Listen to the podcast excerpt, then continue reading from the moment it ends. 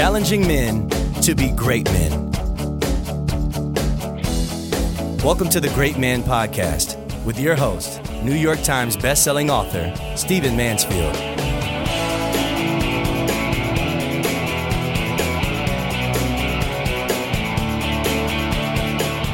Gentlemen, let us begin.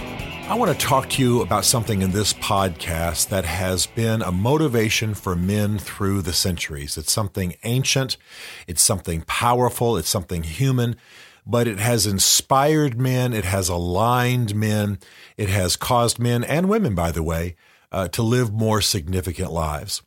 All throughout history, one of the tuning forks, as Churchill once said, uh, that helped men to sort of reclaim their lives, gain clear vision, uh, live well, live deeply, is to contemplate death. I know that sounds odd, and I know it sounds a bit morbid, but one of the phrases in the ancient world that men sort of used to signing off uh, letter, letters and, and encouraging each other with was the Latin phrase memento mori. It means remember death. All throughout human history, uh, humankind has basically believed that the contemplation of death, the contemplation, as Morrison said, that we will, none of us are getting out of here alive. The contemplation that one day we will all be laid in the grave, we will all go on to eternity, that this life will end, causes us to consider our lives and not become morbid and, and, and depressed, but to consider what our lives, what we would like for our lives to mean by the end of our lives. In other words, that it urges a person to consider their life from the edge of the grave, so to speak. If you could look back the day before you die and you knew when you were going to die, what would you want that life to be? And so much uh, architecture, much literature has been about this kind of consideration. Not only did the ancients use the words memento mori, and then folks in later history who uh, still had some facility with Latin would use it. They'd sign off letters, they'd title sermons memento mori, remember death. I know I, the the humor, of course, is that some guy says, "Hey, who's Maury?" But it, it means death. For, for where you know where you get the word mortuary and moribund and all those terms that are related to death. So remember death.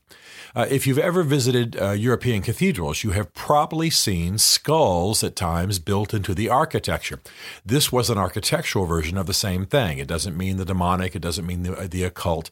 It's meant to cause men to remember death, to think on death. Where better than to to contemplate uh, your life, the end of your life, what your life might mean at your death than in a cathedral.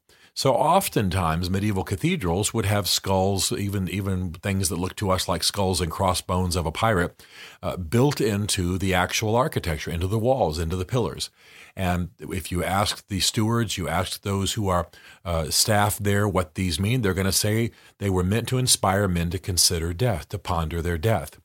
Uh, the Bible in Ecclesiastes, for example, says, Death is the destiny of all men, and the living should take this to heart. Death is the destiny of all men, and the living should take this to heart. Very important, but that's just a reflection of the wisdom at the time. That's in the book of Ecclesiastes, you know, written a thousand years before Christ. So that's 3,000 years ago. Uh, this was uh, not just godly wisdom, it was, it was wisdom that was uh, uh, widely accepted, at, at, least in the more enlightened parts of the world. Uh, Winston Churchill said, When the tones of life ring false, men should return or turn to the tuning fork of death. That just sounds crazy. What's he talking about? When life goes off the rails, when life doesn't seem to have much meaning, when life has gone uh, astray, so to speak, that men can realign themselves by considering, like a musician consulting a tuning fork in the tuning of his instrument, that men should consider the tuning fork of death. In other words, the contemplation of death, thinking about the end of your life, thinking what you about what you want it to be, will help you align a bit. Uh, nobody uh, co- contemplates their life or comes to the end of their life and wishes they, they, they had been drunk more, or wishes they'd abused their children more, or wishes that they had watched more television, or uh, you know done done more damaging things. Normally, you think, "Hey, I'd like to leave a legacy. Hey, I'd like to have accomplished certain things. Hey, I'd like to have said at my funeral that I was a great husband and a fine father. Hey, I'd like to have it said that I gave." birth and I helped launch uh, generations of my in my family who were noble and doing good in the world and prospering and uh, walking in love, walking in unity, walking in a uh, whatever terms you would use, righteous, godly, whatever terms are meaningful to you. So this is what I want to urge you to do in this podcast. I, I want you to begin to consider your death. I mean, you may be listening to this. I know I've got a lot of guys in high school. Love you guys. Um, you're sitting there at 16 going, What is Mansfield wanting us to do to think about our death? But first of all, a morbid thought death can come at any time. Uh, just because you're young doesn't mean that death is that far away. We all need to think that way. And second of all, uh, how great to be 16 and be contemplating what you want to leave in the world when you die at 80, 90, or 100. Many, many of you who are 16, uh, barring any kind of disaster before then, are very likely to live into your 90s or, or past 100 because of medical advances and nutrition and health information and what have you. Well, this is fantastic. This means you can begin to consider that now. This is a good thing. For those of you who care about such things, this is a godly thing. This is, again, for those of you who care about such thing, a biblical thing. And this is this is what has elicited the best uh, in men. We can read the great journals and letters of great men, and what do we find? They say they often will say, "Well, I, I want by the time I leave this life, I want by the time I shake off this khaki coil, I want said over me at my funeral. I, I want the following things to be true," and they because it's about death and because it's not about short term issues, uh, short term needs. What it does is it causes us to think about the big principles of my life. Yeah, I want to pay my bills, and yeah, I want to buy certain things, and yeah, I want to pay for my daughter's wedding or whatever. Um, but those aren't the things that define your whole life. What defines your whole life is uh, what kind of contribution you've made, what kind of example you've set, what kind of influence you are in the lives of your children, your grandchildren, your great children, great grandchildren. What have you built? Uh, what what have you done that survives you? So much of what we have to be about in this life will not survive us. I mean, I own homes, I own cars, I own books, I own clothes. Uh, you know, I own shaving equipment, athletic equipment, whatever. That stuff's not going to survive me. I mean, there might be a few pieces of furniture or something that go to my kids, but that's that stuff's going to dissipate and go away or rot, or I'm going to get rid of it before I die. But when I die, what lasts is what's written on the hearts of my children, uh, what I what I have in a sense written on the pages of history, um, how I've influenced people, how I've shaped my generation. Uh, it doesn't just mean you know foundations and monuments and words written in marble, uh, but it means the impact that you've had. So what would that be for you? What would that be for you? I mean, it might include financial things. I think that's perfectly fine. I certainly want to uh, leave a certain amount of wealth to my children and grandchildren, and and uh, Bev and I put in place now financial instruments for paying for college for goobers that were just born, you know, and so uh, of course, that's part of what you want to accomplish, and, and, and that's part of a noble vision. But it even elevates beyond that. What does your life mean? What do you want it to be about? Beyond the job, beyond the mowing of the yard, beyond the paying for school, beyond the, uh, you know, what house you want to retire in and all that. Beyond that, what does your life mean, and how can you begin to live it out now? And also, by the way, one of the things that comes into real relief or real, real uh, has kind of a light shine uh, shown upon it um, is the difference between you and those who have come before you. Um, I've told you many times in this podcast that my father was a good man, a noble man, a, a, a war hero, a, a, esteemed and decorated American soldier, uh, rank, ranking officer. Um, so I, so what I'm about to say is not true of my father. I want to make clear of that. But suppose my father had been a drunk. Suppose he'd spent his life in prison. Suppose he'd abused our family and we all had been estranged afterwards. Okay, that none of that's true of my father. Um, but suppose that was the case with me. Well, my contemplation of death would be that I outstrip, that I outlive, that I live down uh, that heritage that I want to build a, a, new legacy, that I want to build something new that goes forward for me, change my family history, change the, uh, the, the, the, generational, call them curses, if you will, the generational negatives that maybe have been handed down. Maybe I come from a long line of alcoholics. I don't, but but let's just say that I do, or a long line of criminals, or a long line of angry people, or a long line of failures, or whatever you want to to label it, a long line of racists. I do have some of that in my history. Um, I have great grandparents who were KKK. Um, so there is a little bit of that. That that is true of my family.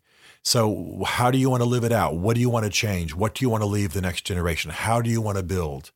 And and it can include the the practical things. You know, I'd, I'd, I'd love to fund something at some universities in my name or my wife's name or or something noble uh, that that provides scholarships or endows a chair or uh, for maybe who knows historical studies or what have you. Yeah, that's part of it. That may be part of it. It may be about financial instruments to some extent, but for a lot of us, it's about how we want to live.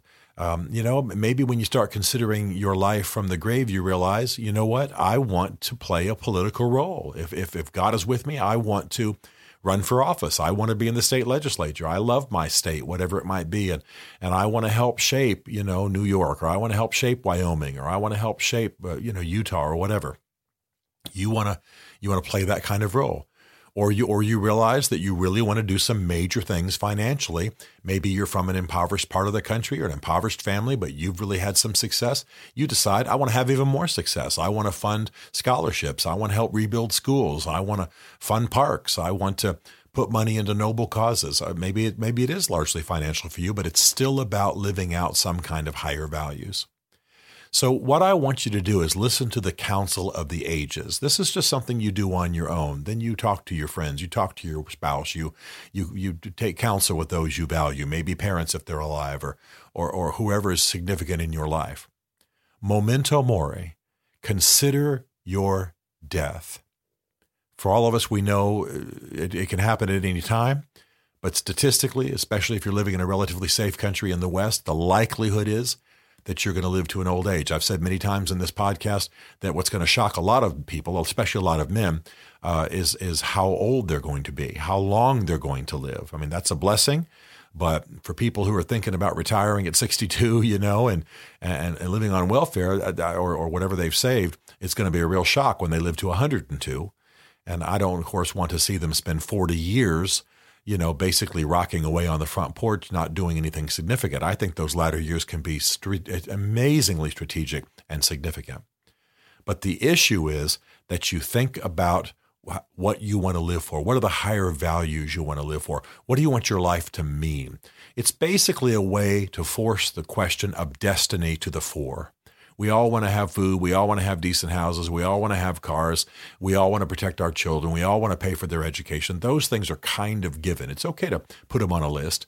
But the main, the main issue, the big issues are what am I made for? What purposes are I meant to, to accomplish? Am I meant to accomplish? Um, what do I want said over me at my funeral? And you know, yes, uh, Stephen Mansfield was a good father, and and here's what he what he fed and funded and and coached and set an example for in the generations that followed him, or he was a good husband, or or he impacted certain nations, or his books did such and such. I mean, that's just a little bit of what's on my list. I'm not going to tell you all here, but but all that to say, what is it for you? What is it for you? What are you outstripping? What are you living for? What do you feel called to? What do you feel made for? What do you want said at that time? Maybe it's the opposite of what was said over your ancestors. Okay, fine. Break break out new history.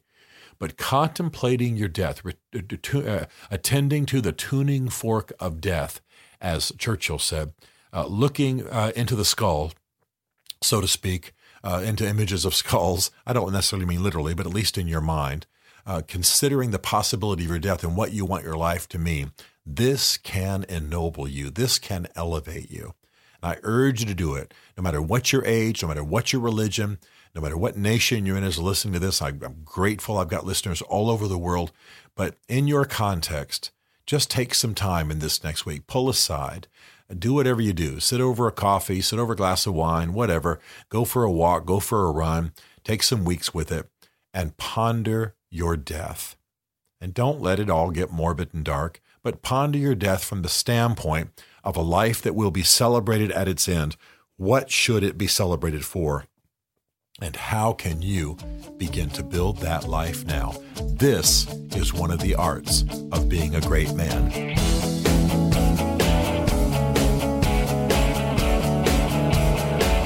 To join the Great Man community or to book Stephen to speak at your men's event, go to greatman.tv. you'll learn about Stephen Mansfield's two essential books for men Mansfield's Book of Manly Men and Building Your Band of Brothers, as well as some other great resources for becoming a great man. The Great Man Podcast is a Mansfield Group production.